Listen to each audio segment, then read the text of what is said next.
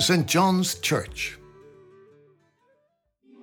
A church has stood on this spot since St. Cronan first founded the monastery here in around 600 AD. The ecclesiastical enclosure in which the monastery was situated can still be identified today in the curving street pattern of Tower Road and Orchard Road.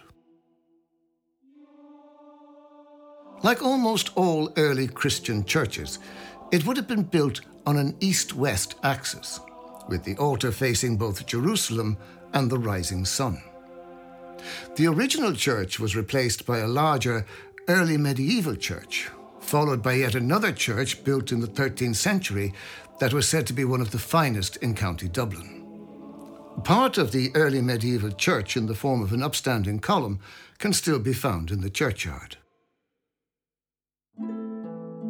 Two medieval granite crosses also remain in the churchyard today.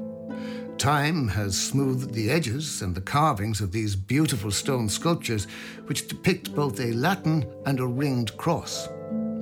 Along the boundary to the right of the existing church is a large granite baptismal font, which may date back to the original monastic settlement.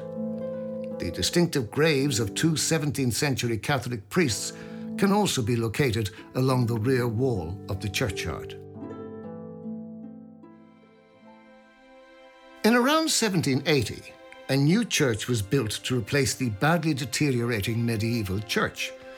This is the small, elegant church which you see before you today.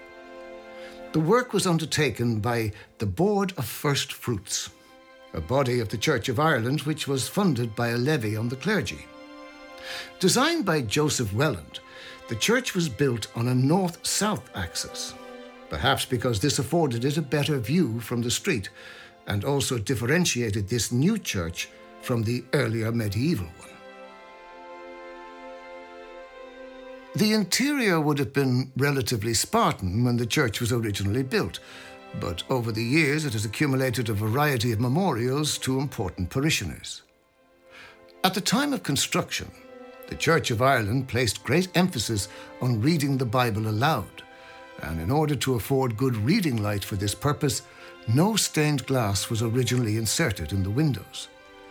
As church practices changed, memorial windows were erected in the late 19th and early 20th century.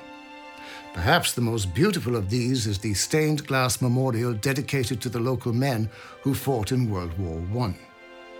The glass depicts a fully armoured soldier, raising his sword in victory as a beautiful set of red wings spread out behind him.